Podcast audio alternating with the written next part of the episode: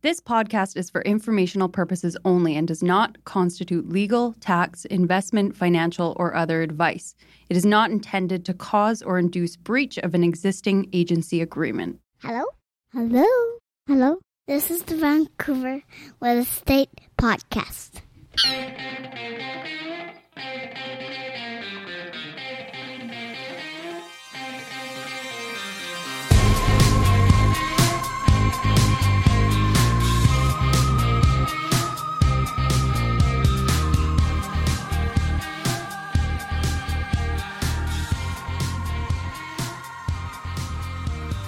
And welcome back to Vancouver Real Estate Podcast. I'm your host, Adam Scalena. And I'm your other host, Matt Scalena. And Matt, I am so on fuego today for this episode because we've got Beau Jarvis. He's the president at Wesgroup. This is like, I'm super excited that oh, it was, program. You know what? We just finished uh, at Kokomo Studios with with Beau in the studio. And um, man, that was a great conversation. This is a This is a great episode. Runs a little long. It does run long, but uh, you know, I would have ran longer if it was if if I wasn't trying to be respectful of Beau's time. Exactly. He's uh, got five kids. He's got he's got he runs he runs one of the biggest development companies in Western uh, Canada. In Western Canada. Like, let's just talk about how large Wesgroup is, because I think a lot of listeners are going to know Wesgroup. Let but, me bring up the development horsepower here. So, tell me, how many projects do they have in the they, in the Lower Mainland? They have forty plus active projects right now in the Lower Mainland. How many how many homes under construction? Well, Adam, I'm glad you asked. They have almost two thousand homes currently under construction, eighteen ninety-seven. How many residential strata units in the permit process? Over three thousand, Adam. I'm glad you asked. Last but not least, how many square feet under construction at the moment? one point eight million.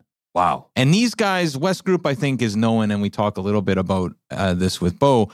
They're known for master plan communities. Like, they don't do one-off. They're not, right. They're the definition of creating community, right? But they're, but they're, you know, in the real sense of like a large developer, they are, they dabble in everything. That's right. right. That's right. An, an incredible portfolio. And we talk a little bit about that today. This conversation runs the gamut from where would you invest if you're a mom and pop investor? Where's the market headed in the next six months to five years?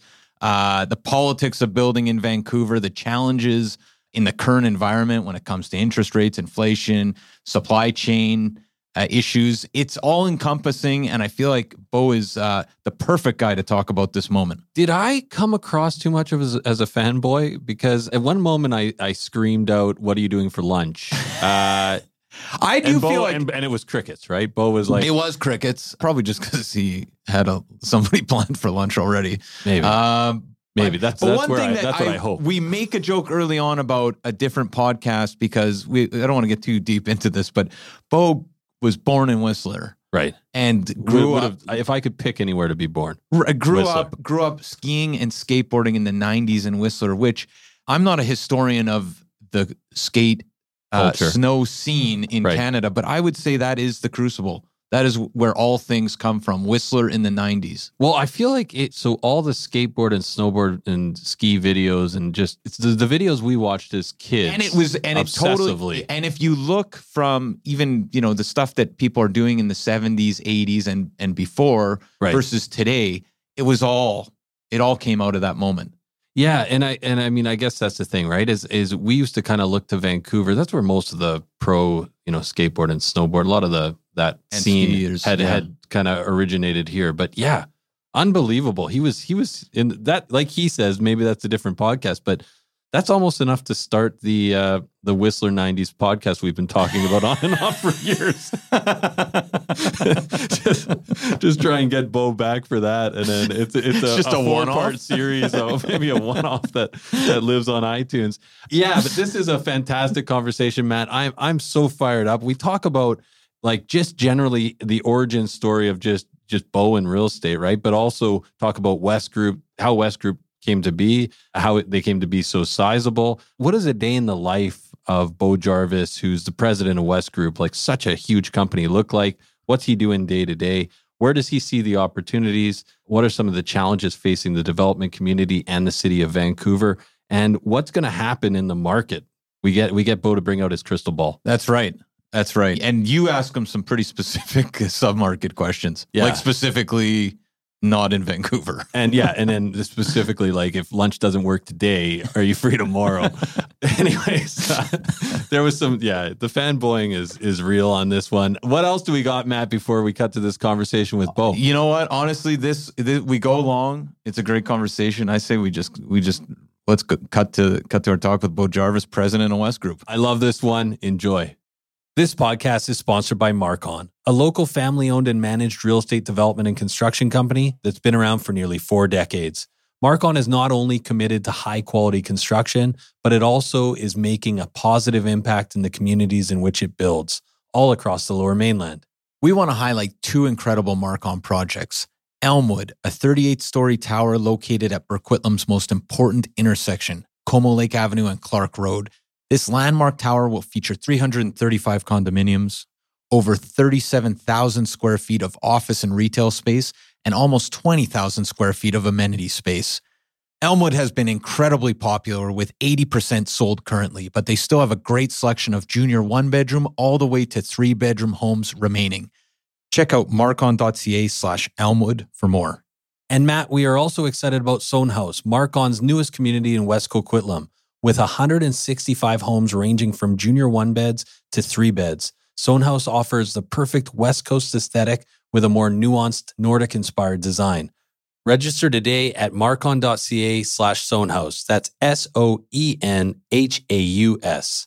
Or you can learn more at marcon.ca or follow them at Instagram at Marcon Homes. Marcon, building for life.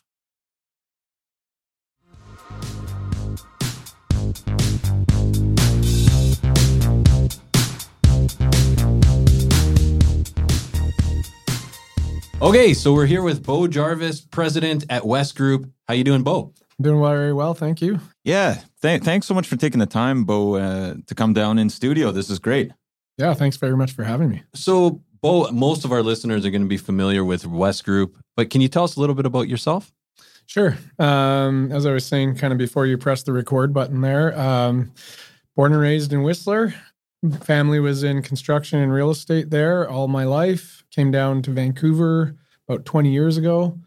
I was a broker up there. I also said before you pressed the record button when I was asking about you two brothers working together that I worked with my mom. So I worked with my mom up there in real estate brokerage. And up there, you're kind of jack of all trades.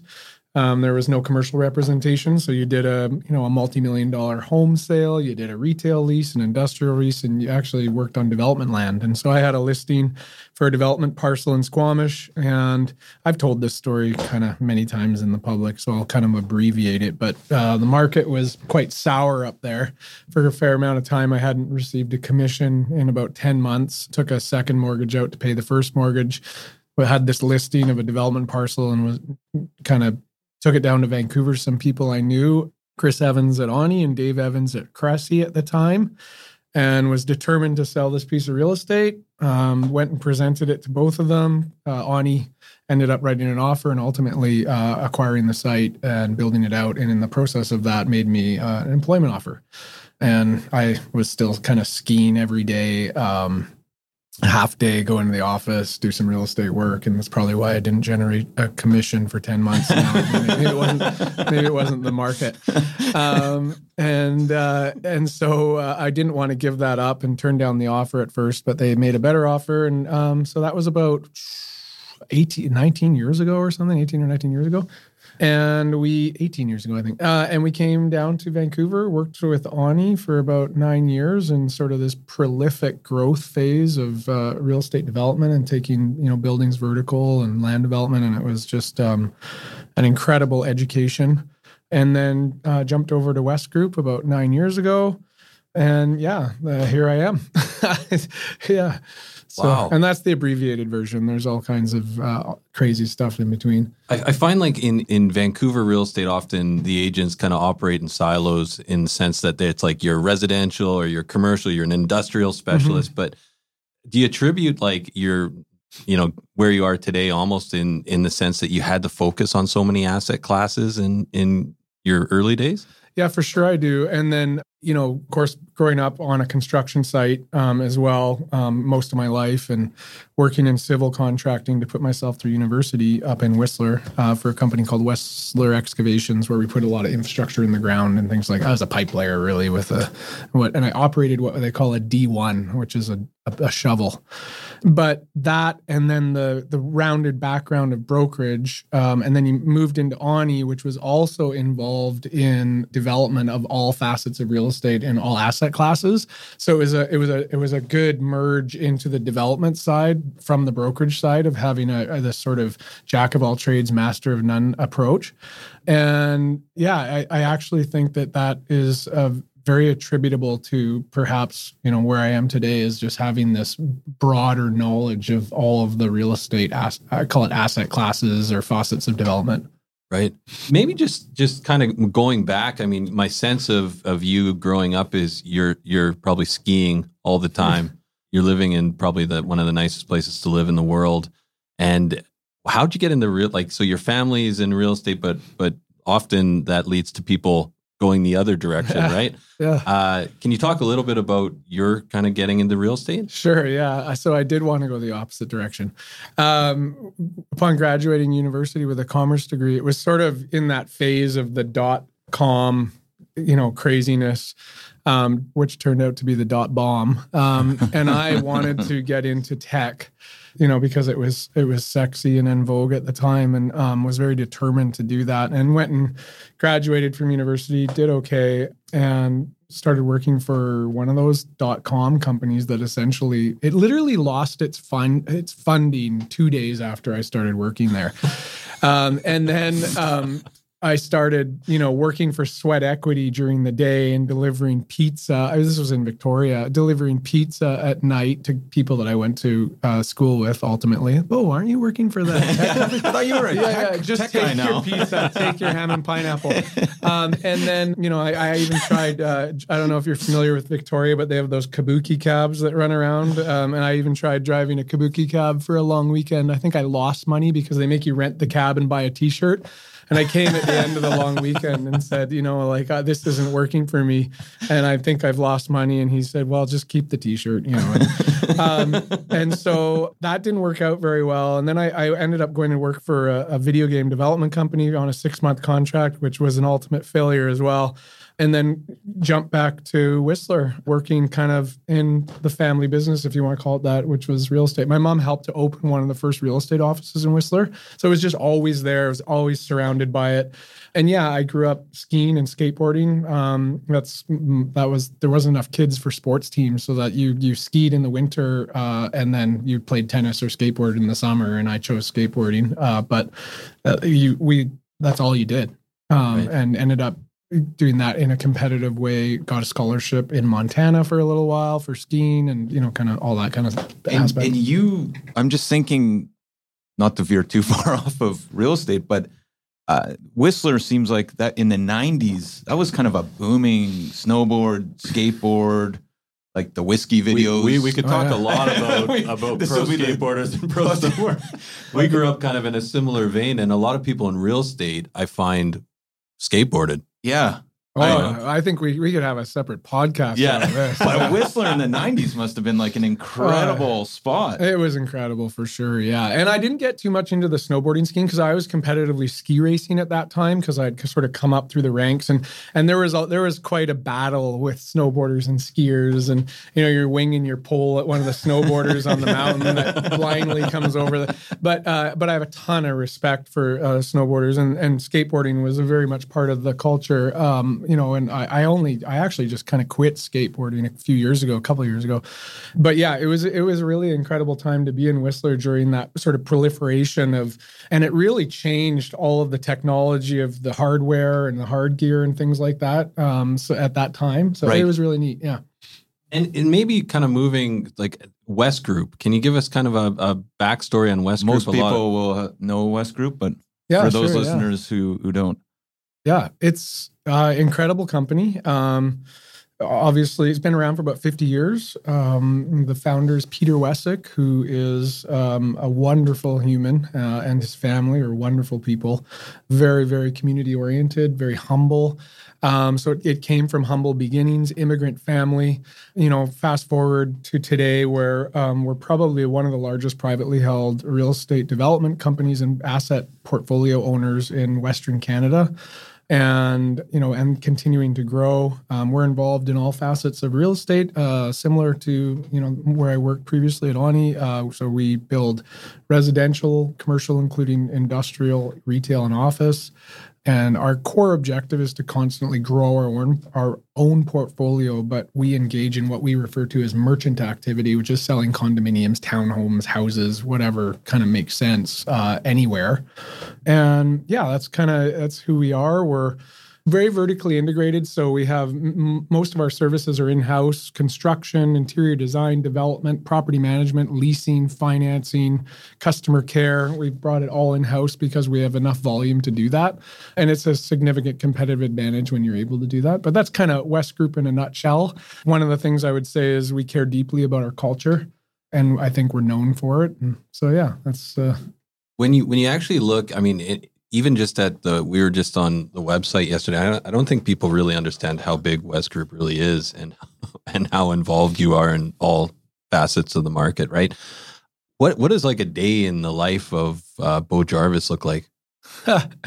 Well, I, I'll say this. Um, we have what I think is one of the best executive teams in our industry. And so, you know, a day in the life of Beau Jarvis is running around, bugging all the executives and probably driving them nuts. And, you know, they do the heavy lifting and the, and the real work at the company. But, it, you know, it, it's really... Trying to, I I I focus a lot on what's going on in the, like, kind of external to Wesgroup. So a lot of um, politics around what we do, a lot of policy initiation around what we do. I'm engaged in a lot of advocacy work for our industry. I was chair of U D I through through the early parts, or most of, I guess, the pandemic, actually, and did a lot of advocacy work with government there, trying to advocate for, you know, for construction sites to be an essential service during the COVID pandemic, for example, and or construction being an essential service industry. And so I, I spent a lot of my time on that. And then, of course, trying to lead strategic direction at the organization, um, focusing on long-term sort of both short-term and long-term trends, what's kind of happening with, call it supply and demand uh, dynamics, you know, immigration, all these types of things is what I'm kind of thinking about on a daily basis. And then, like I said, I go bang on one of, the, of our great executives' doors and said, have you seen this trend? Why are we not thinking? And there, oh, here comes Beau again, rolling their eyes. And uh, yeah, so that's kind of what goes on in the day. So I'm just thinking in terms of the the challenges in the market, but, you know, we're we're in a what appears to be the start of a downturn, or we're a couple months into to a softening in the market. But we're dealing with inflation, rising interest rates, supply chain challenges. But then there's the challenges in the city of Vancouver, like the politics of building. I feel like you're if you're looking for challenges, there's there's a number of them, right? Can you talk about what what some of the biggest challenges facing Wesgroup are? Yeah. I mean, you just named everything, right? Um, it's a really unique time, actually. I, I I find that it's probably one of the most complex times I have certainly operated in. Um, and you have this sort of perfect storm of so many things. I, I mentioned earlier that I was listening to your recent podcast with Kit Sauter, and he mentioned on the political level, they're leading, or, or government is working through multiple sort of conflicts or storms, if you will, right? You have climate change, you have reconciliation, you have a housing affordability crisis, you know, and that's kind of this persistent thing that's been going off on over the last several years. And now add inflation, a pandemic, a war in Ukraine, you know, on and on and on. Um, and our industry is definitely, um, it's been a, it's been a tough slog.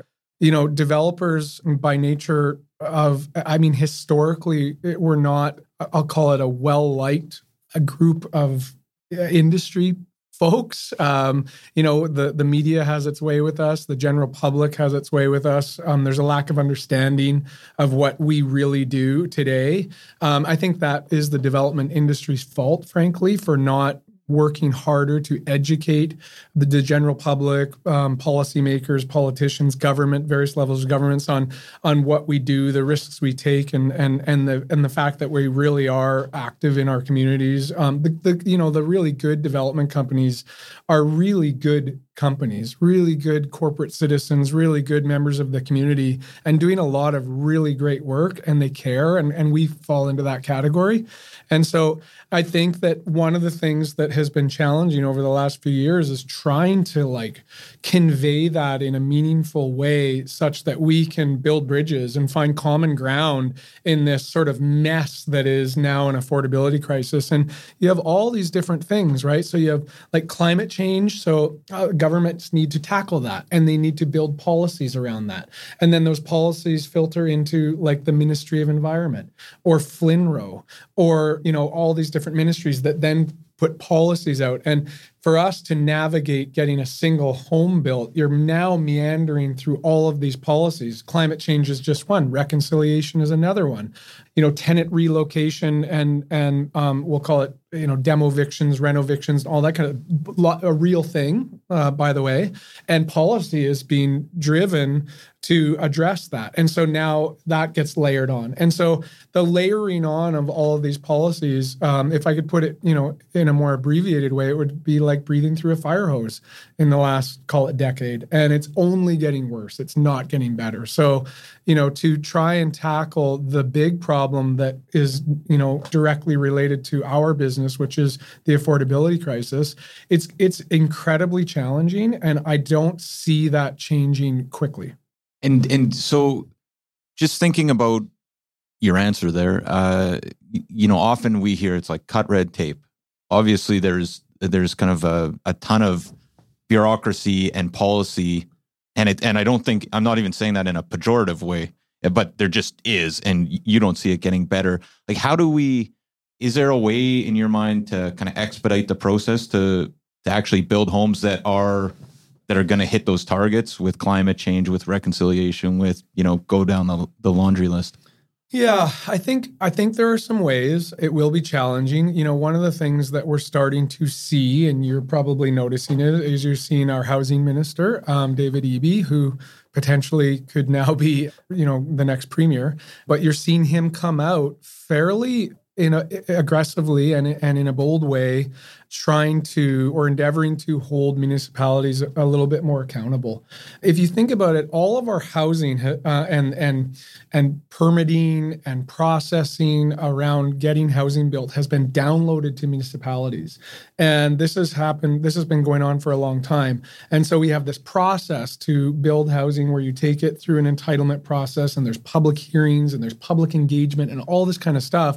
And these municipal politicians are sitting in a public hearing and they're trying to move the agenda forward. But, you know, there are people in front of them crying and doing all this kind of stuff. And there's no political cover anymore from any other levels of government. So they're not saying, sorry, miss, I understand that you're really upset. You even make a valid point. However, we're, we have these mandates by various other levels of government. You know, we're not going to get transit funding if we don't do this or, or whatever. And so I see intervention by higher levels of government as something that is likely going to be needed or important to sort of unlock some of these processing issues. The other thing that I would focus on is, I alluded to it earlier, I'll just call it education and engagement.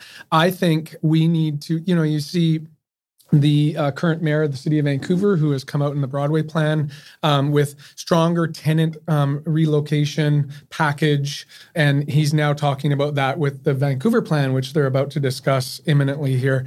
And I think that these are policies that are coming out that are grabbing headlines. They're policies that are coming out because of headlines.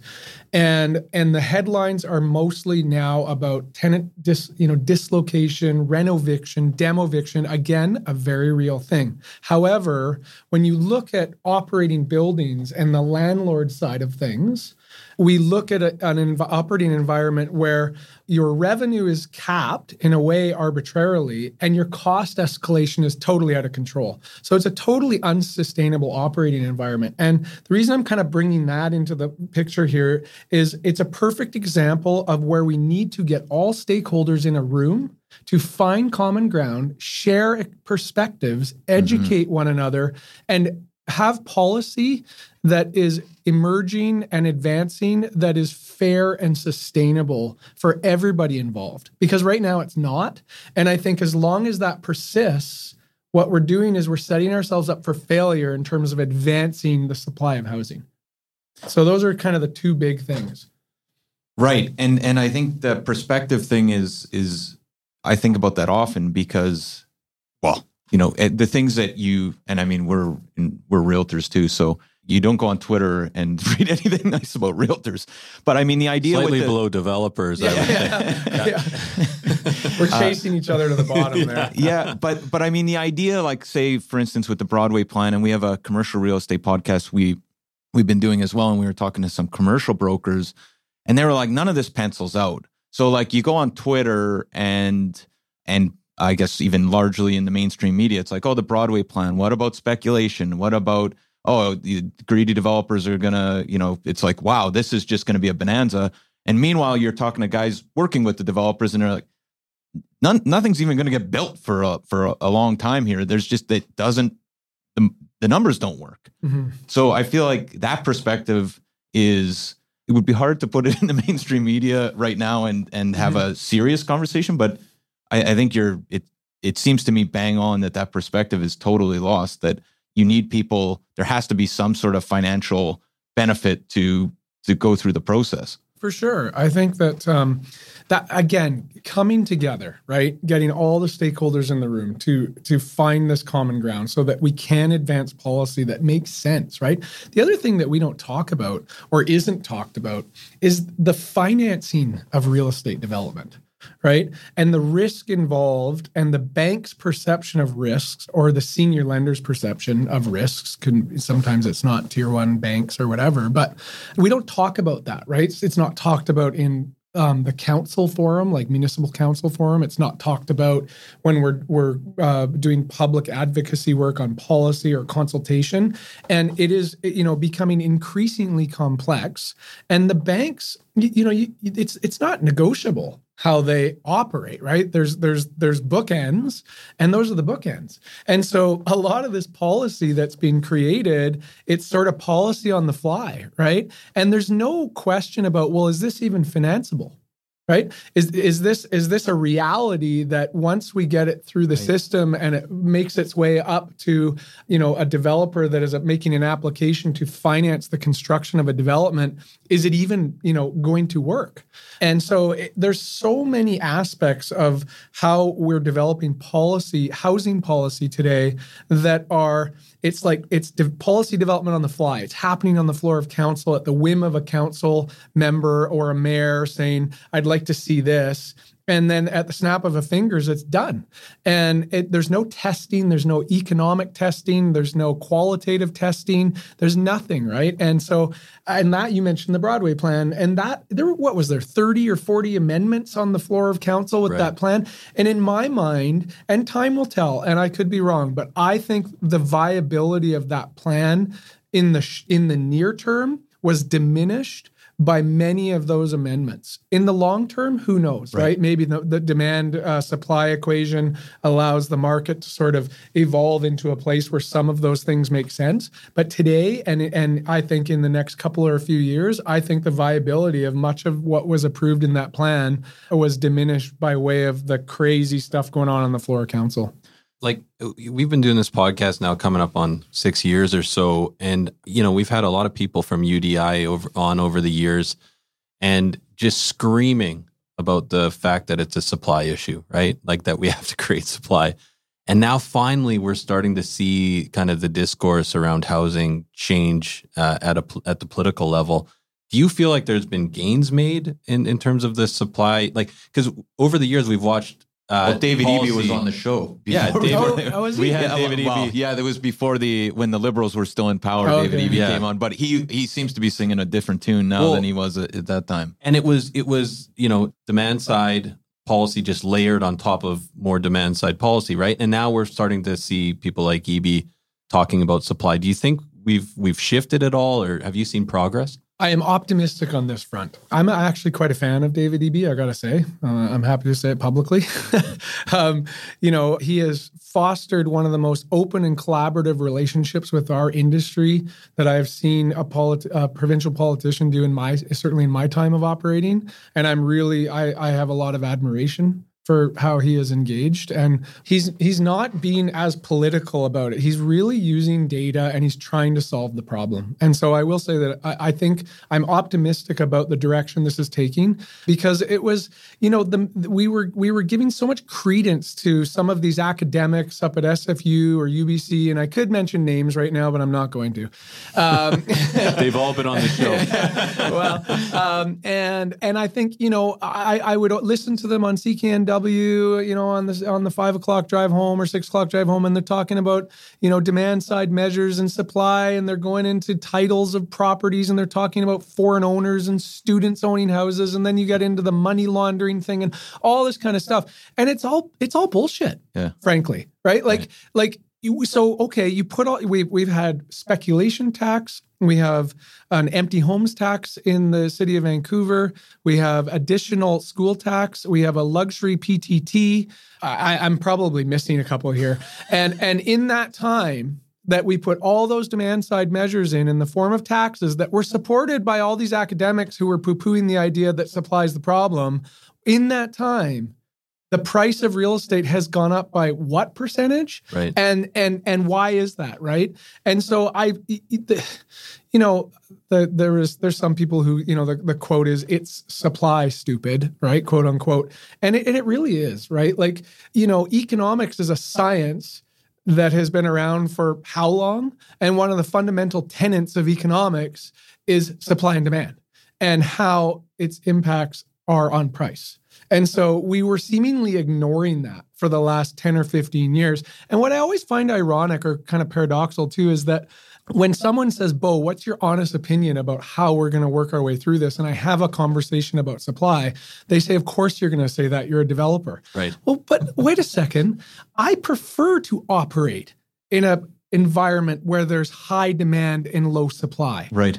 Right. Right. But you're asking me to give you my honest opinion on how we're going to come out of this and start to have some price adjustments, right? Yeah. It's increased supply, but that's not my preferred operating environment, right? That's just yeah, so you can sell more. Scarcity works when you right? own everything. So it, I always, it's always ironic to me that that, that that sort of, of course you're a developer, you're going to say that increased supply. No, you know, there was, there's been times in the last ten years years where there's so little supply at given moments, you know, in the, let's call it the pre-sale market, and that you, you have people coming into your sales center and saying, you know, show me what you got here. And we say, okay, we got this, this is our inventory. Okay, I, I like this two bedroom. What's the price? The price is, you know, six hundred thousand dollars or seven hundred thousand dollars. Okay, I'd like to make an offer at six hundred seventy-five thousand dollars. No. Okay. Can I get a free parking stall? No. Can I get a free storage locker? No. Can I get an upgrade of hardware? No, this is the price, right. And, right? And that, and like that's that's that's the preferred operating environment for kind of anybody that is in business, right? But that's not how we're going to get our way out of the affordable housing crisis, right? So, and, and none of it makes sense if you have a, a severely broken city, right? And sure. I mean, that's the thing. It's almost like we get the same. Obviously, real estate agents get the same critique, right? Is oh, if you if you're arguing for supply, it's it. I think it's the argument is, you want more to sell, I think, but, it, but it doesn't, it just doesn't shake out. Right. Yeah. And I think, I, yeah, I think that's uh so, that's an so interesting I think point. We are, again, and I'm sorry, I, I'm a verbose at times, but we are, I am optimistic that this conversation is now shifting in the right direction. Now policy needs to be created about that, or, you know, like we need to advance policy that is supply-based policy, right? So the narrative is changing. So now we need to actually see what happens on the ground as far as policy. And so I want to just circle back to this, the first of the kind of two points, like this idea of council members and the mayor, I guess, uh, local politicians needing political cover. I know Eby's talked about um, taking some of the decision making away from from local politicians, and I don't think it's hard to think of a time where politicians like to give up control or power over things, but it almost seems like it's necessary at this point. Can you talk a little bit more about what that potentially looks like and and where you see that going? I, I do think it's necessary at this point. I do. I don't see municipal process changing on the basis of, you know, fear of intervention by other levels of government. I, I, I think that there needs to be some level of intervention.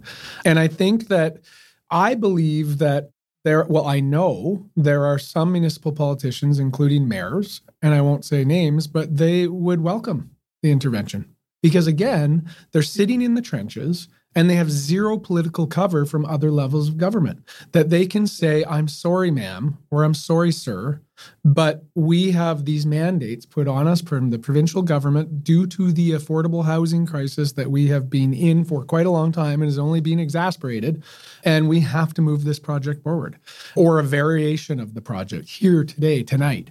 And so um, I think that there, I do think that there are also politicians, municipal politicians, who are pushing back against this, right? Because mm-hmm. as you said, um, it's hard to give up power, and right. and and and there's there's some justification, right? Because you know they're in the community and they're advocating for what's best for the community, and so if that power is taken away from them, that there could, you know, we have to be careful that this is a balanced approach and the pendulum doesn't swing so that other levels of government who are not community-based are making decisions for communities that are not in the best interest of communities. So it's it's going to be an interesting, you know, time uh, in the next year or so if, in fact, there is government intervention, intervention and how it's going to work. Mm-hmm.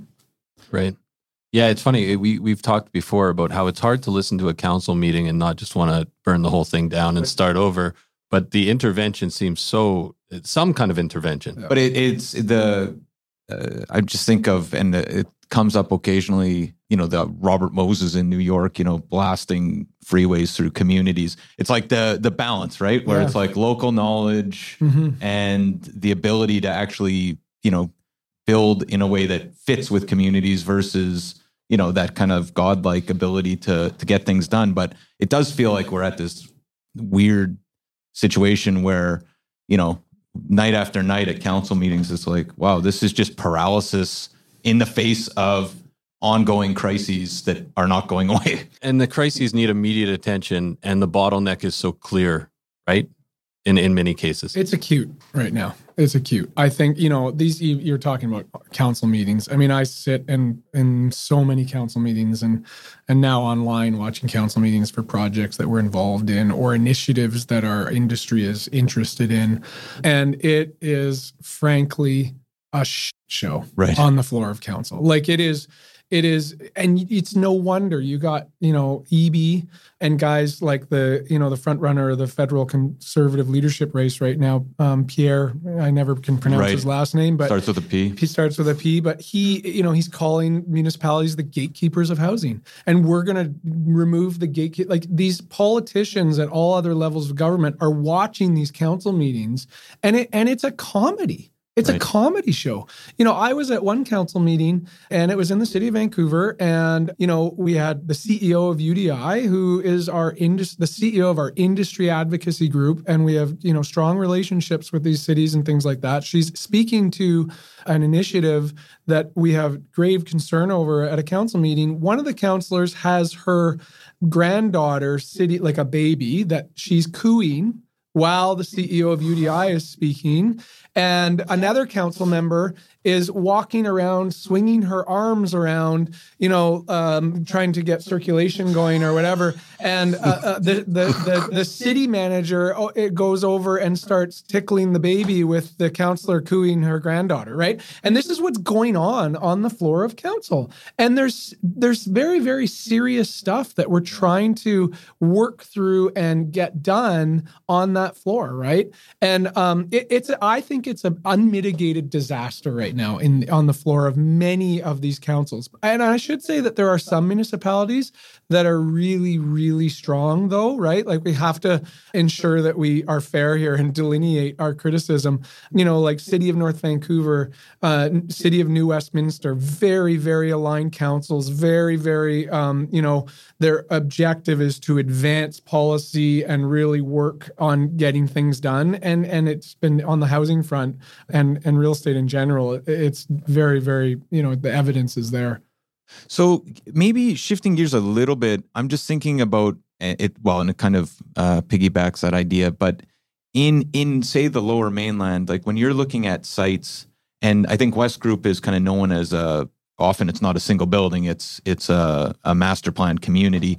But when you're looking at, at sites, how much of the, the politics right now, is that a huge kind of focus on, okay, where where can we actually find sites to build? What what are you looking for when you're when you're looking at development sites?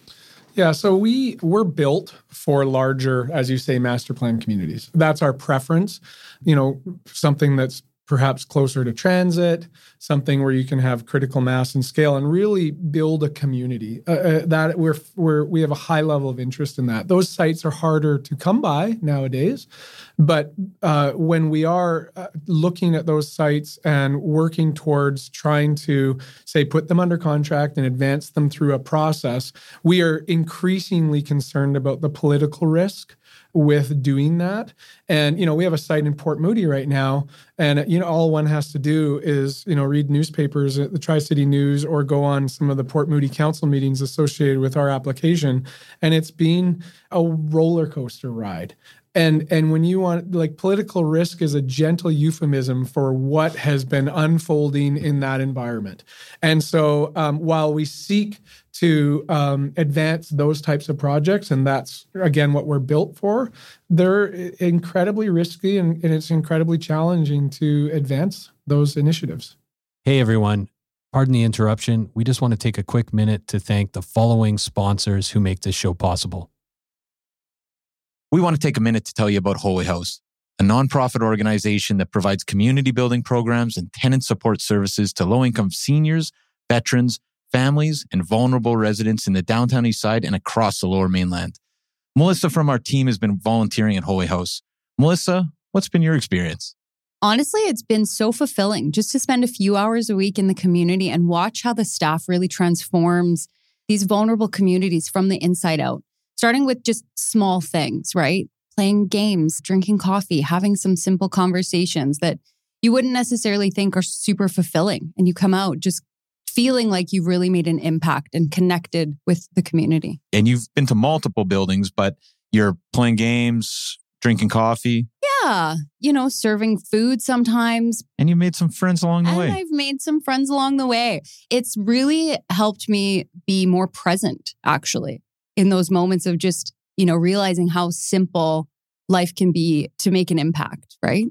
Fantastic. And if you want to learn more, you can definitely check out Jenny Konkin, co-founder of Holy House, who is a past guest fan favorite on the show, or head over to wholewayhouse dot c a where you can donate or volunteer. And they're looking for both donations, and they definitely like volunteers. That's wholewayhouse dot c a. Vancouver needs your help. Be part of the solution. We are also sponsored by Oakland Realty. This is our real estate brokerage, best brokerage in the city, hands down. If you are in the industry, a new agent, an aspiring agent, somebody just looking to make a change, new culture, new energy, new resources, head over to oakland dot com slash join, type in V R P twenty twenty. That's oakland dot com slash join, type in V R P twenty twenty. Not only do you get to meet Michael Morgan and the gang, the bigwigs over at Oakland, you get a huge incentive for first going to oakland dot com slash join, typing in V R P twenty twenty. And and so I'm, this is a sort of different question, but it just makes me think. So because there's certain communities where, you know, at least from our vantage point, like Burnaby is is pretty good. Surrey seems like it's pretty good. You mentioned New West and, and the city of North Van, at least. I'm wondering how you th- see the the city or the city, the Lower Mainland, I guess, it, the growth trajectory in these different municipalities over the next, say, ten, twenty, thirty years, because presumably you have in-house, you're doing a lot of in-house analysis about, you mentioned immigration and and projections. Like how how does this how does this play itself out? And obviously, you know, you don't have a crystal ball, but presumably you have a better idea than us. Well, I think it's it's no secret that, you know, the federal government's initiative around immigration is how we're going to grow the skilled workforce in our country. And I think we're projected to have another four hundred and some odd thousand in twenty twenty-two uh, immigrants landing in uh, our country. I think the same for twenty twenty-three and twenty twenty-four are kind of rough estimates. Our share of net new people or net new warm bodies here in Metro Vancouver, Greater Vancouver, or let's just say B C, we estimated around sixty or seventy thousand people. And those people then get dispersed through the general urban or suburban urban areas of typically the lower mainland. And so, you know, we we we only build twenty to twenty-five thousand homes a year here in the province or in Metro Vancouver. And I think that, so there's there's this massive disconnect still right there between supply and demand. And so m- looking forward into the future, I think immigration and that policy around immigration is really the driver around growth in these communities, New West, Surrey, all, you know, all of these communities that you mentioned. And they're all going to be absorbing their share of that growth in some way. And so, and they're all, and frankly, they're all planning for it. Like mm-hmm. there's, you know, in, in all of their, if you read their um, policy statements around their neighborhood plans or official community plans and things like that, they're speaking to immigration, they're speaking to the growth. And, and so th- they're planning for it. It's, it's the next step. How do you af- take that plan and initiate the plan to create action? And what I mean by action is that there's homes being built for these people, right? Like that's the next step that we seem to be tripping on or mm. over. What what role do you see Vancouver kind of playing in the future, the lower mainland, as we move forward? And and do you think in many ways, I guess this policy is kind of Vancouver in many ways potentially shooting itself in the foot, or does it become this exclusive, um, hard to build in, hard to, you well, know, yeah, amenity and it's rich, almost that already, right? It, of, it has become that. But what's what about the city of Vancouver? This is my theory on the city of Vancouver. It's a double-edged sword. It's the best place to own real estate, and it's the worst place to own real estate from a development perspective. The best place because it's Vancouver, right? Um, there's a scarcity issue in terms of land. We have uh, land, we have the ocean, we have the mountains, we have the agricultural land reserve, and there's always going to be land scarcity here. So by virtue of that, your valuation is quite stable, uh, notwithstanding sort of dips and you know uh, in the market and during cycles. But there are a number of what I would refer to as tier one development. Groups that are, you know, no longer doing business in Vancouver as a policy, right? And so going back to the complexities around financing real estate development, there are fewer and fewer groups who the banks trust to actually execute, and they have a track record of execution that they're willing to give favor more favorable financing terms to, right? So, and and these groups, it's there's make no questions about it. There's rankings, right, of all of these groups from the bank's perspective. And so when these tier one development groups are shifting out of Vancouver to do work in other municipalities that are more open for business. Their processes are less complex. There's there's just a better culture of collaboration. That's a problem, I think, for the city of Vancouver, right? Right. And I think that the, that the city of Vancouver really needs to think about that. What we see, we see a lot of offshore money coming and, and development. There's a lot of people getting into the development game um, because it's been something that's, you know, very en vogue. Real estate development's always kind of this sexy thing, and there's books written about it and all this kind of stuff. And what happens is there's a lot of groups that are operating in the city of Vancouver that don't have as much experience, and this and and they're engaging and, cl- and collaborating with the city, and they're ultimately agreeing through their entitlement process to things that are non-viable. Right? The city will say, we need you to put this, you know, pedestrian overpass in, and we want you to build a childcare facility. Yeah. Okay. Okay. We just need to get our approval. Let's get this done. And, and then we come in and we say, no, we can't do that. Why can't you do that? These people just said that you can. Well, have they ever built anything in the city of Vancouver? We have, and we're telling you it's not viable. And then we end up, you know, our relationship gets challenging and, and things like that. And ultimately what ends up happening is like, look, capital has little tolerance for bullshit. Let's just say that. And if We're trying to deploy capital and generate a, turn, a return because we are a for-profit company, but very community-minded and socially, sure. you know, so have a high level of social conscience. But we, we will still deploy our capital in a place where it's easier to get a return. And everybody will do the same. And so if the city of Vancouver stays on its current course, the people who have the ability to actually execute, get financing, and build housing, they're leaving the city.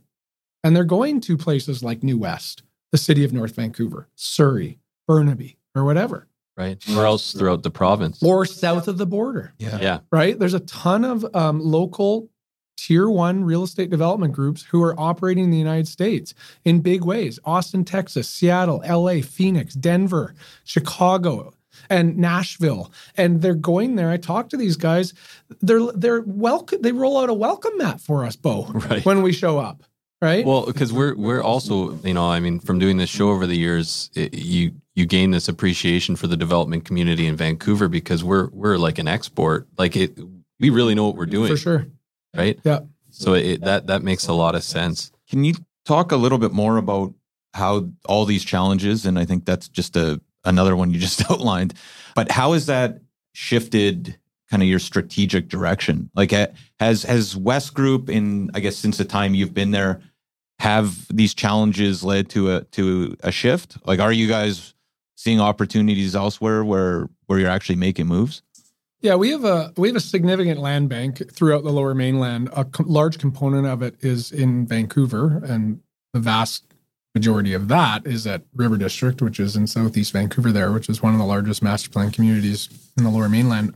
But, you know, we are definitely working to find areas that are more open for business. And we are looking to deploy capital in those areas. And so that area today is like the city of Vancouver is is not one of those areas, right? It it is too challenging. And I got to say, like, you know, we call the city of Vancouver, we paint with this big broad brush. There are some incredibly talented people that work at the city of Vancouver. Also, some of the hardest working people that I've ever met. You know, there's some planners we work with or en- people from the engineering group or sustainability group or whatever. And, you know, they're sitting there on meetings with us, phone calls, responding to emails at ten p.m. Right. And so, but they're stuck in this just myriad of policy and just, you know, there's, there's, I think there's a bit of a lack of leadership there and, and, and they, and there's, a, there's a culture issue. Um, so, but I want to make that statement because, you know, I'm, I'm really, I'm kind of picking on the city of Vancouver here. And, and I'm telling you in this podcast that we're, you know, looking to not do as much business in the city of Vancouver because we find it too challenging and complex. But there, you know, there are some really great people in that city. That that Vancouver potentially stands to lose. Exactly. And they like, are. Must be so challenging. Well, the brain drain, I, I, I think about that a lot, right? Because we talk about how, uh, you know, it's funny, but the city of Vancouver through all of this is going to lose some of the best people, that not only amazing development groups, but but also amazing people in the planning, but also like the hospitals. Like when you go across the board and you look at how how broken some of these things are, it's hard to imagine that you know, that there's there's not brighter pastures for people, right? Yeah, and, and it's happening, right? You're seeing a lot of, um, well, I was I was doing something a couple of years ago in a different municipality, and I hadn't been doing anything there for a long time, so I was getting kind of re-engaged.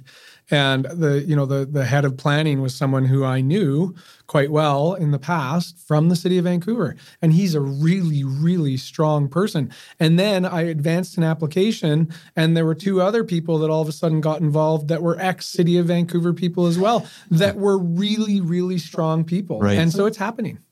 Well, and you think I just as an, I, and not even at the planning, but apparently just saw this headline yesterday about the graduating class of family doctors at U B C. Oh, yeah, for sure. Did you see yeah. that where oh. they were offered twenty-five thousand dollars bonuses to stay and not one took it? Like it was like twenty-five thousand dollars. That's like uh, what, a tenth of a down payment? Yeah. Like, no thanks. Yeah. Yeah. You know, Beau, one of the things we've been, or I've been thinking about, and we've been talking a little bit of, about on this program is how to consistently supply housing, right? Because it seems like we go through these boom and busts, and even in the last five, eight years, you've seen you know, twenty eighteen, twenty nineteen being super soft, at least for projects being marketed. Yep. And then there's like this, the last two years has seen this huge increase in what looks like people, you know, and I live in Grandview Woodlands, like along Nanaimo, everything sells, you know, and there's this big boom and now rising interest rates. And it's like, oh, everybody's pulling back. It just makes me think, like, are we, are you optimistic just with market cycles, even, that we're able to consistently build enough housing? Like, are we able to actually build our way out of this with the, with developers, like private, private builders? I think it's a, it's a big, it's a big answer to the question. It will be a big answer to the question. Um, I think that it's going, it will be extremely challenging to build our way out of this. And one of the reasons is, of course, these cycles, right? So when the stars are aligned, we we should all be just sort of advancing as much as we possibly can.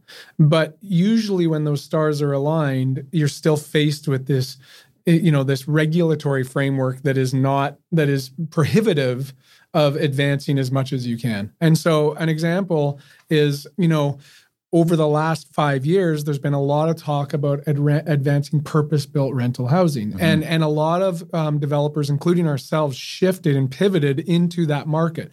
The reasons? Low interest rate environment.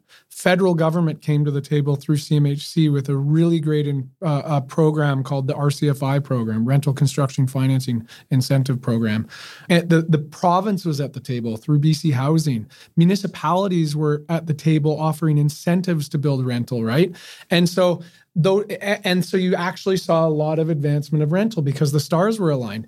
Now those stars are becoming misaligned, where interest rates are rising.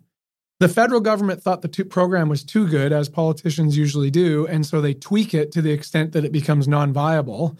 Municipalities are going all over the place because they're kind of doing the same thing, you know, where uh, you know, various cities are saying we shouldn't be offering breaks to these developers for building rental and all that kind of stuff. And and so it's going to be extremely challenging. And I think that what everybody has to understand here is that our country is reliant on the private sector, like it or not. Right? Like it or not, our country is reliant on the private sector to deliver housing. And so if that's the, and even if you wanted to change that, it's not going to, it wouldn't be, it would be you know, years. Unfathomable amounts of public funding and decades and decades to change that system. Right. So how do we work within this system, right? Back to finding common ground and all that kind of stuff to find a process that we can all live with to, to advance this supply initiative, right? And so um, I think it's going to take federal government being involved, the provincial government being involved, the private sector. I mean, it's all stakeholders, and we're going to have to come together to figure out how we're going to do this, because building our way out of this is going to be extremely challenging. C M H C just came out with the report. What are we, three point five million homes short or something? Yeah. And I think in Canada, a big year was two hundred forty-five thousand homes, right? Like, we're way behind.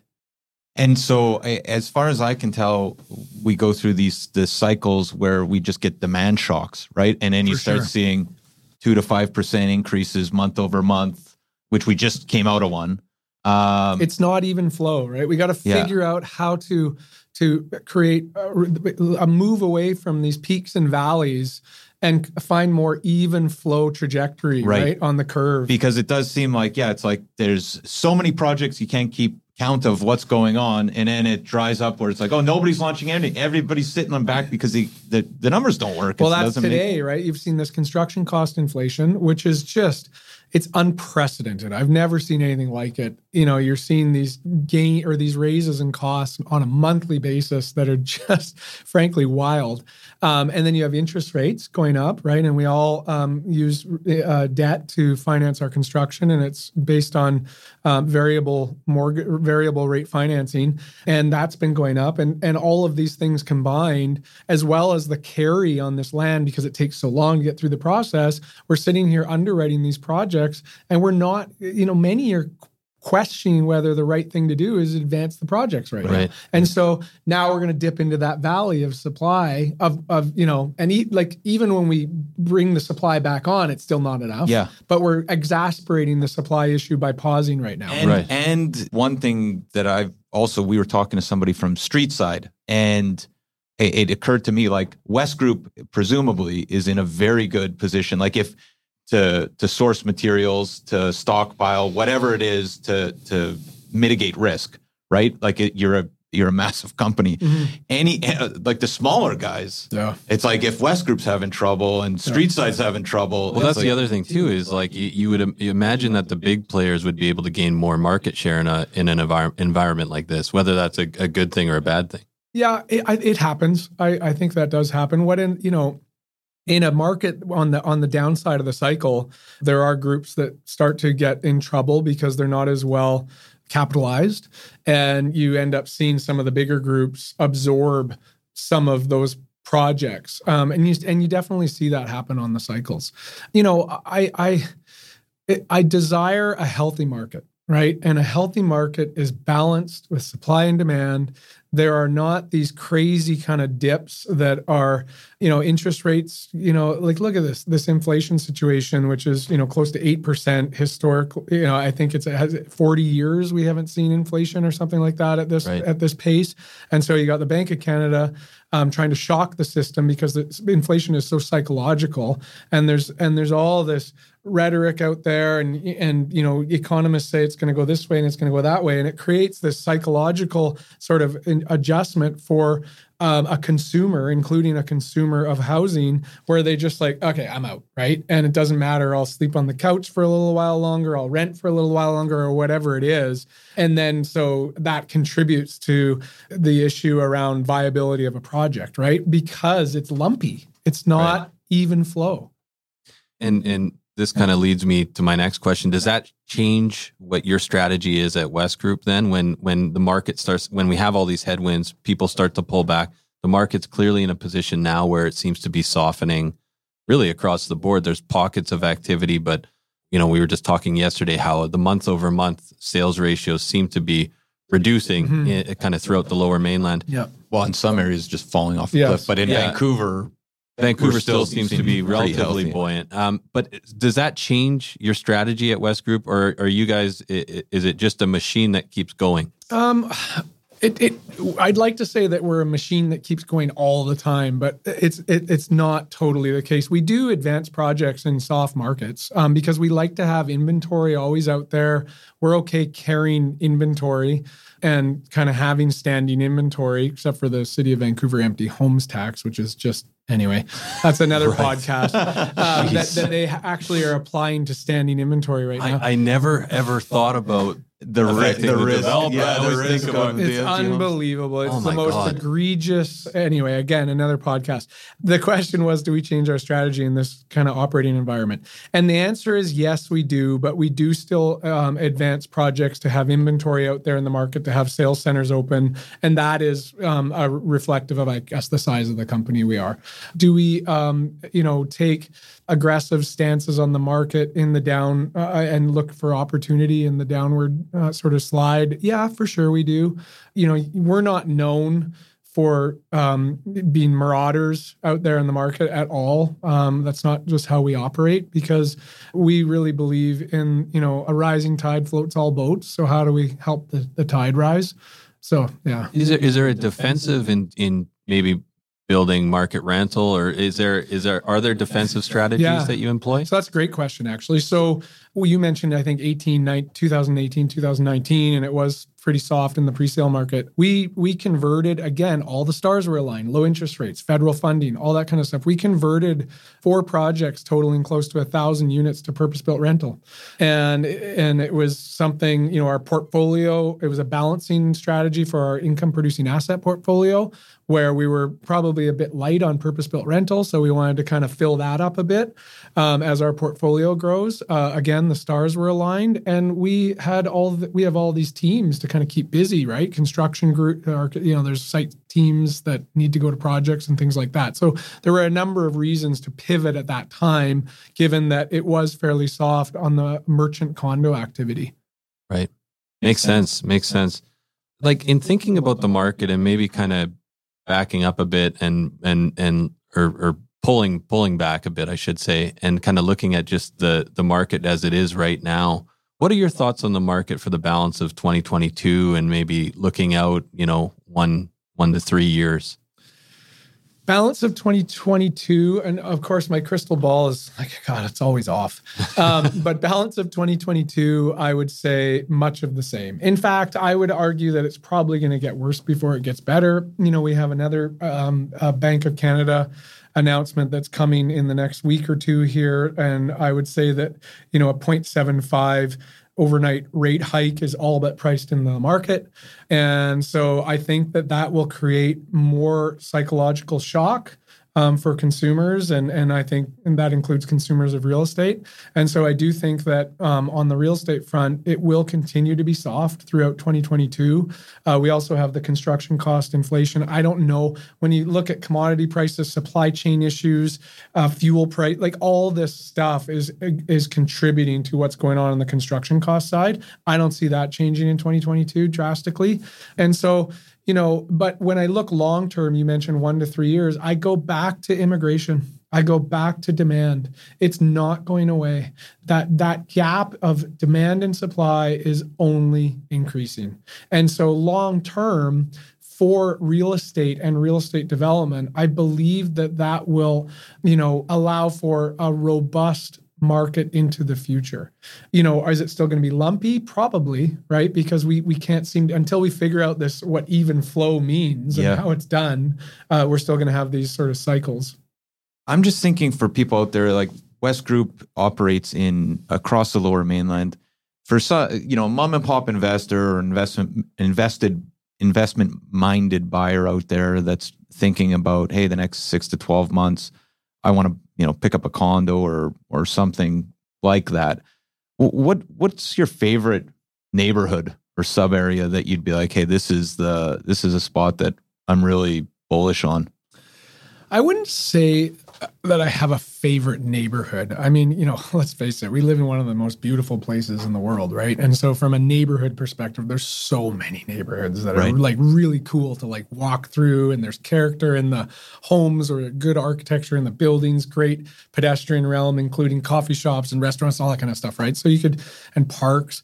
But in terms of opportunity, if there is a mom and pop investor or someone that's looking for a place to um, invest their money in today's environment, you know, I, I I look at downtown Vancouver. I look at um, condo values there.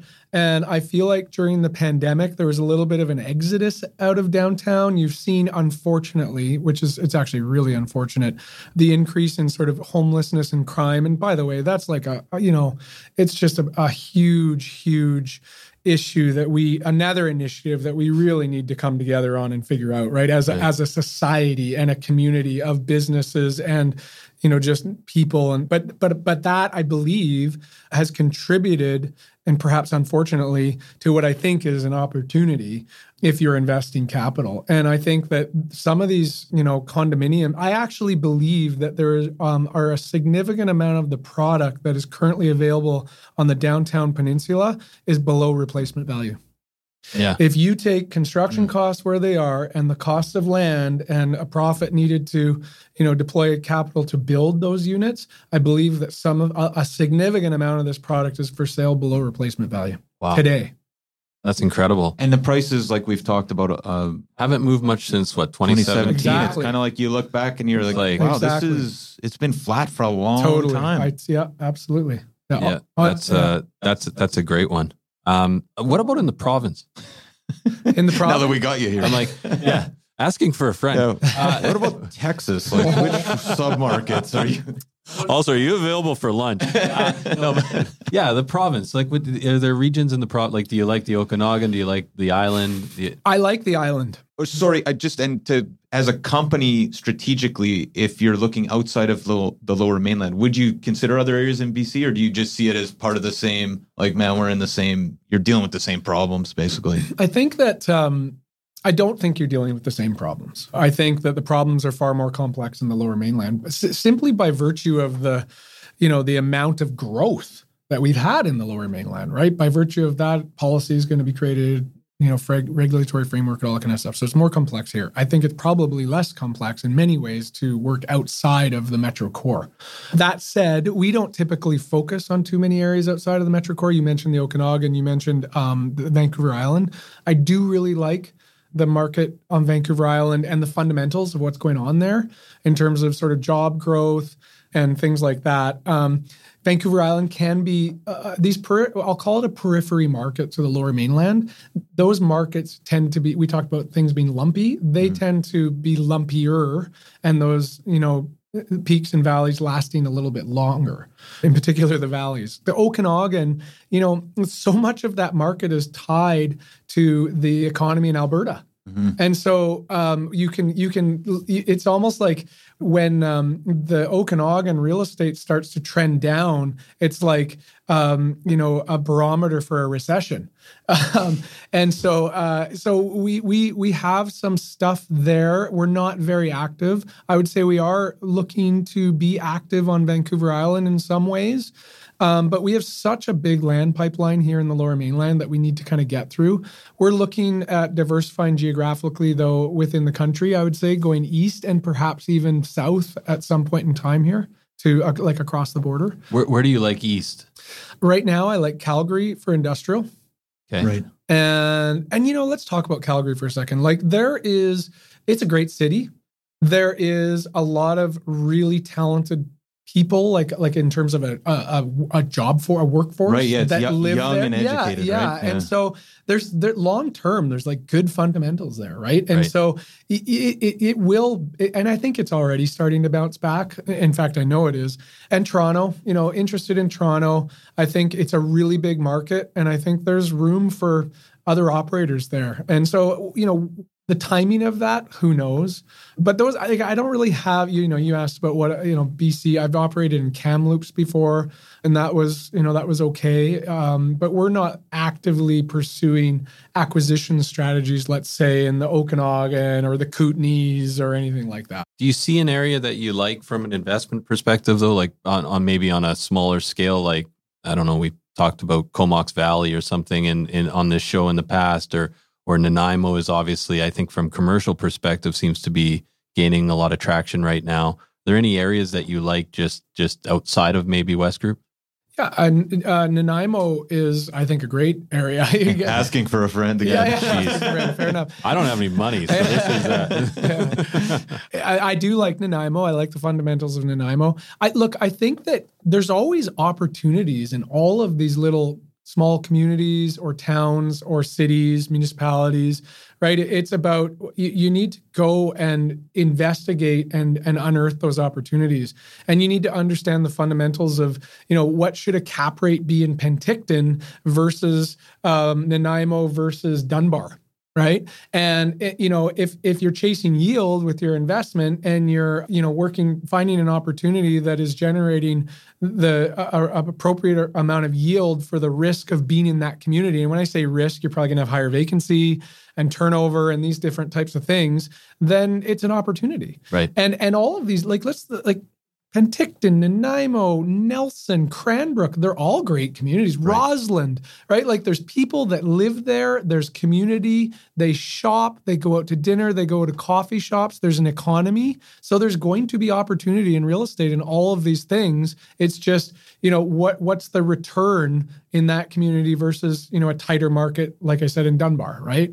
It's incredible. You know, I mean, we've been in B C for twenty plus years, but coming from a different province, the amount of amazing places to live in the province oh, yeah. is just incredible. Oh, if you, yeah, I could, I could almost like, go live in any of those places. I was going to say, I'd be like, ah, Rosalind, that sounds good to me. Yeah, yeah. Let's do it. I'm done. Yeah, well, someone was talking to me about Fernie the other day and how Fernie, yeah. like the food, they were saying the food scene in Fernie and the scene in general, mountain biking and all that kind of stuff is just kind of going off the hook. You know what I right. mean? And so uh, there, you're right. There's all these great communities in this province. Well, we have this segment called the Five Wire, five lighthearted questions to end the show. Sure. Can you stick around for that? Yes, I can. The Five Wire is brought to you by Scalena Real Estate. Hey, that sounds familiar. Scalena Real Estate is a full-service real estate company serving Vancouver, offering comprehensive, tried and tested buyer and seller systems. With over a decade in the top ten percent of realtors in the Lower Mainland and a perfect five-star Google review, Scalena Real Estate can help with all your real estate needs. We also have an extensive network of the best industry professionals and trades right across the country. There's no reason to not get in touch. Head over to scalena real estate dot com to find out more. Okay, so question number one, can Beau Jarvis still do a three flip down a seven flight? Are you, I'm, I'm are you referring to skateboarding? Yeah, yeah, no, I'm, I'm just I'm just joking. The answer to that is no. No. No, question number one is, what is your favorite neighborhood in Vancouver? Yeah, I um, like I said earlier, I don't know that I, I mean, there's so many great neighborhoods, right, that have the character, they have the food scene, they have architecture, they have parks, natural scenery. Like, look at Deep Cove, for example. I don't know the last time you were in Deep Cove, but I went there not long ago, and, and I've been there many times, but every time I go there, it's like, this place is like heaven on earth, yeah, right? right? This and and it, and it's like tucked away over there, and no one kind of talks about it or knows about it except for the people that live there. It's like this little secret. But But, you know, I, don't, I can't say that I have a favorite neighborhood in the Lower Mainland. There's just so many great communities and great neighborhoods. Favorite bar or restaurant? I uh, I have five kids. Um, oh, yeah, wow. Yeah, we yeah. haven't even... That's yeah. a separate podcast. Well, yeah, that's a separate. And all, all from the same wife, because that's usually someone's next question. Um, poor woman. And uh, so we don't get out much, is the point. So I, I, I don't, I can't say that I have a favorite. You know, we've been, uh, we've been ordering DoorDash from a place in the city of North Vancouver, Lower Lonsdale, called Cream Pony. And it's a, a donut and southern fried chicken place. And wow. oh my God, is it good? So why don't we? That sounds incredible. yeah. It's a it's wow. a newer it's a newer restaurant. It's I think it's kind of like I actually haven't seen it physically because we've been only ordering takeout, but it's unbelievable. Oh, that, that is an interesting weekend. One. yeah. Yeah. Right there. What is one book that you'd recommend our listeners read? Um, you know, I have this. I have book conversations with several different, we'll call it forums. And, you know, everybody reads so much personal growth kind of books, leadership development growth, business books, strategy books. And I have this constant debate with some of these people. You have to read literature as well, right? You go back to, you know, tribes would tell, would teach by telling stories. And there's so much teaching and learning in so much of our literature. And so I kind of balance literature fiction with the other stuff, the personal growth and the business and all that kind of stuff. But one of my favorite books that I've probably read more recently, and, and it's probably in the last, call it five years, so it stands as maybe even the number one, is a book by Patti Smith, who is, you know, I'll say the godmother of oh, punk music. Oh, right. Yeah, called her, Just Kids. Her memoir. Yeah, yeah. and um, and it was a New York Times number one bestseller for a long yeah. time, and it's her memoir of living in the Chelsea Hotel during the heyday when, you know, uh, Jack Kerouac was writing on the road in his hotel room. Allen Ginsberg was there, Janis Joplin, Joplin, Chris Kristofferson, Bob Dylan, Jimi Hendrix, like all this, you know, this sort of these iconic artists. And, right. and it's an incredible book. It's just... This is going to bring you back to the Electric Kool-Aid app. It was... Oh, uh, yeah, there you go. It was... Yeah. Uh, no, but it was... I know I haven't read it, but it was crit- like highly, highly acclaimed. Yeah, I feel like yeah. that's, and it, uh, my, that's a great my one. My wife actually read it twice in a row. It was, so that's how much she liked. And it's not, I, it's not like a, you know, you're not reading like a, a Jason Bourne novel here. Right. Right? Like, I feel like that's a great audible, just even car listen. Oh, yeah. It's an incredible book. Huh. That's a good one. One piece of advice you would give your eighteen-year-old self. There are no scoreless games in life, and the road to hell was paved with good intentions. Wow. Succinct. That that that actually that's a great summary of this conversation on some levels. Um, uh, and and and last but not least, something that you've purchased for under fifteen hundred dollars that's had a positive impact Uh, on your life recently? Um, my cordless DeWalt leaf blower. Okay, wild. We had uh, we had just this past week, it hasn't aired yet, a cordless DeWalt drill. Dr- yeah. And and the leaf blower is... Uh... Oh, the leaf blower has been unbelievable. I had this one that...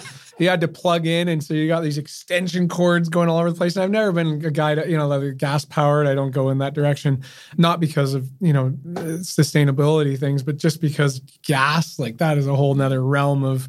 And so uh, I, I, I waited a long time because they're pretty expensive, and I finally bit the bullet and got the the cordless battery power. It's unbelievable. It's the best thing ever. Yeah. Changed I- my life. Funny, we got this cordless like hand vac thing that it just lives in our our our living room now, and we talk about it so much. Like friends are like, "Okay, enough, like enough about this vacuum." Uh, it's, it's side note. Uh, Beau, how can people find out more about what you're up to and what Wesgroup is up to? Uh, westgroup dot c a. Um, we're pre- we're trying to grow our presence on social media and and trying to, you know, I'm doing we're doing things like this where I'm trying to uh, encourage our leaders within the organization to be profiled a little bit more in the public so that we are generating a little bit more awareness about our organization and what we do. We have flown a little bit under the radar, but yeah, our, our social media and our website. Fantastic. Well, thanks again, Beau, for your time. That was a that was a fantastic conversation. I feel like there was a question, and we're done, but about five kids, president of Wesgroup. Like, yeah. You must have some pretty good systems in place because uh, well, Europe must be a busy guy. Generally, an unmitigated disaster. one of my one of my uh, one of our executives, he his, he said that I thrive in chaos, which is pro. I, it worrisome because that means I'm seeking it. Right, right. Yeah. Or creating it. Yeah. Never a dull moment. Well, thanks again, Beau, for your time. Thank you, guys.